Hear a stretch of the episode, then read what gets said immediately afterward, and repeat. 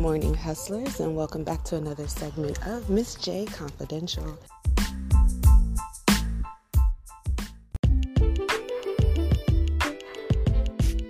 Everything starts with nutrition. The first thing you do when you wake up, mainly, is you eat. You eat throughout the day. You, that's the one constant thing in your life. So, I always said I used to be very um, healthy when my body was a little, you know, my body used to be banging back in the day. But now that. I'm 48, it's harder to keep the weight off or keep the weight from dragging and sagging. So I always say to start a good practice with your nutrition, before you put something in your mouth, ask yourself, how can my body use it?